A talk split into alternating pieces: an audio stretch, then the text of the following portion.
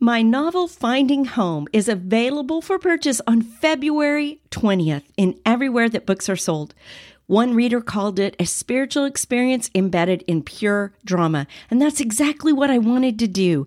Tell a fantastic story, but reveal all the layers of spiritual truth that were in the prodigal son parable when Jesus told it. But we miss it with our Western eyes. You will be amazed at the Father's incredible love for you. You can find out more on my website, Susan K Macias dot com backslash finding dash home. Hey friend, we're going to tackle a tough question today. How do we survive in our empty nest when we sit here looking at promises that God never fulfilled? That's a tough question that a lot of times, you know, if we're going to be talking to our Christian friends, we don't want to ask because it would look like we don't have any faith. But let's ask and answer that question today. I'm so glad you found the We're Not Done Yet podcast, a special place for emptiness moms who are trying to find out what Jesus wants them to do next. I'm Susan Macias, author of the book, Unceasing, A Parent's Guide to Conquer Worry and Pray with Power, and the devotional, thirty-one Days Praying for My Daughter. Sister, the Lord places special calls on this emptiness stage of our life, so let's help each other figure out what to do next, because we're not done yet. So the title of today's podcast is Surviving the Empty Nest When God Doesn't Keep His Promise. Does the title surprise you, shock you? We don't usually talk that way, you know, to our Christian friends. We don't want to talk like we don't have faith or we don't trust the Lord. But let's be honest and say sometimes we can look at our circumstances about things that have happened with our families or our homes or our kids or our jobs or our marriages or our friendships or any of those things and think, God, where are you? The good news is that all of these hard questions that we can ask, the Word addresses. I love that the Bible does not back away from hard questions and that we can go to it and we can ask hard questions. So today we're asking, okay, what happens when we don't see God answering His promises? He's not fulfilling what He said. And this is where we go straight away. We're going to spend most of our time in Hebrews eleven today. It's one of my favorite chapters, and it's very clear that this one is about faith. It starts about faith, and the whole chapter is called the Hall of Faith because it's a bunch of examples of people who walked in faith. Hebrews eleven one says, faith is the assurance of things hoped for, the conviction of things not seen. So it's stuff that's not yet seen. I mean, is that just giving God an out, or is that because there's more to the story? There's a lot of promises that God gives that we see in Scripture that are fulfilled, but we also see the example that they're not fulfilled for a long time. Abraham and Sarah are a barren couple. They are called out of their land where they are and told to go to this promised land where they will begin a nation of people. But from the time they get that promise till it is fulfilled, it's twenty-five years. I mean, that's an entire generation. If they had had a baby right away, they would have an adult having more children. And yet they're just beginning to have this promise of a family fulfilled. And it would be sixty more years before they even see a grandchild. Um, Isaac doesn't get married until he's forty, and then they have twenty years of barrenness. And so he's sixty before they have their twins.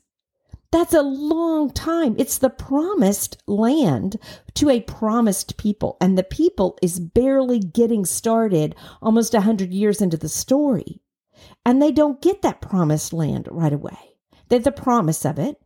But there's hundreds of years from the time they get the promise until Joshua leads them back to take possession is approximately four hundred seventy years. Now, I got that number.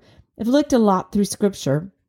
It can be hard to track all those years, but I found a great chart from a church um, called Harps Crossing Baptist Church. I think it's in Arkansas or something, but I found the wonder of the internet, this incredible chart they had, and I will put a link to that in the show notes because it's fascinating to look at how all those years add up.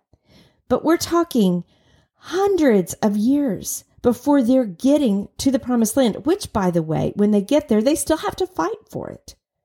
Yet, Scripture assures us in Second Peter three nine, the Lord is not slow in keeping his promise, as some under, understand slowness. Okay, let me stop right there. As Susan understands slowness, the Lord might look slow to keep his promises, but he's not. Okay, let's go back to Scripture. He is patient with you, not wanting anyone to perish, but everyone to come to repentance, as you look forward to the day of God and speed its coming. As we are looking forward to God coming back, and we just, you know, the older I get, the more I'm looking forward to it. But I may not see all those promises right now. And right before that verse in Second Peter three eight, it explains why. Do not overlook this one fact, beloved, that with the Lord one day is as a thousand years and a thousand years as one day. I measure time based upon the globe that I live on, which is not a very big part of the universe, right? I measure years by how the earth travels around the sun. That is not the only way to measure time. And I'm pretty sure God's measurement of time is drastically different. So how does that affect our empty nest? We get to a place where we thought we were living our life in ways to see certain outcomes with our kids, to see things that we thought would be happening around us, and they're not. The empty nest can just feel empty. It can feel disappointing. This was not how life was supposed to work out. In episode twenty-six, I talk about redefining the empty nest so that we look at it differently. But even when we put different words to it, it still can feel empty. But here's what I've learned that has changed how I view all that. I am not going to see all of God's promises here, which doesn't mean that I don't believe he will fulfill every one. But like I said, like I look at time based upon the earth, but that is not all the time there is. My lifetime is not all the time there is for God to fulfill his promises to me. Where do I get that? Hebrews eleven, thirteen through sixteen, back in Hebrews eleven. As as the first part of Hebrews eleven goes through a bunch of the the old patriarchs of the faith and the lessons of the people that walked with God early on, and comes to this in verse thirteen. Right here, off the top, we get it. These all died in faith, not having received the things promised. What? Wait, what? They didn't receive everything that was promised. God doesn't keep his promises? But let's keep going. But having seen them, the promises, and greeted them from afar, and having acknowledged that they were strangers and exiles on the earth. For people who speak thus make it clear that they are seeking a homeland. And if they had been thinking of that land from which they'd gone out, they would have had opportunity to return. But as it is, they desire a better country, a heavenly one. Therefore, God is not ashamed to be called their God, for he has prepared for them a city. We're strangers and aliens here, and there's this whole other city coming up, a whole other land, a whole other time scheme, and that is the stretch from the beginning of creation until God fulfilling everything in his eternity that he has to fulfill his promise. In Hebrews eleven, thirty-nine through forty, now we're at the end of Hebrews eleven, and we've just gone through all of the now New Testament people who have suffered for Jesus. They have laid down their lives to live in faith. And in thirty-nine, it says again, and all these, though commended through their faith, I mean, they lived faithful lives, did not receive what was promised. I mean, God's just not making a claim that we're always going to see what's promised. Why? Verse forty, since God had provided something better for us, that apart from us, they should not be made perfect. The Lord's plan, newsflash, isn't just about me. I'm sorry, sister, it's not just about you either. He's not done. His plan is still unfolding, and every promise is sure, even when his timing is very, very different. So if my not seeing a promise fulfilled now means that someone else is going to have the opportunity to be drawn into the kingdom, then I'm going to have to wait. I mean, I'm not going to claim that I will never complain or I will always be patient, but I'm going to let him have that time. Not that he needs my permission, but I'm going to look at these things. I have to tell myself to look at these things in his perspective and in his timetable. I want to wait and look for his fulfillment, even if I see that that fulfillment is something I'm going to have to see and greet from afar. It's way off in the future. Not going to happen in my lifetime, but going to happen in God's plan, because my lifetime is not all the time that God is working in. Okay, so I'm just going to give you some last verses about waiting. And this is where I'll end. And these will all be in my show notes if you want to go and find these references later. Psalm twenty-seven, thirteen and fourteen. I believe that I shall look upon the goodness of the Lord in the land of the living. Wait for the Lord.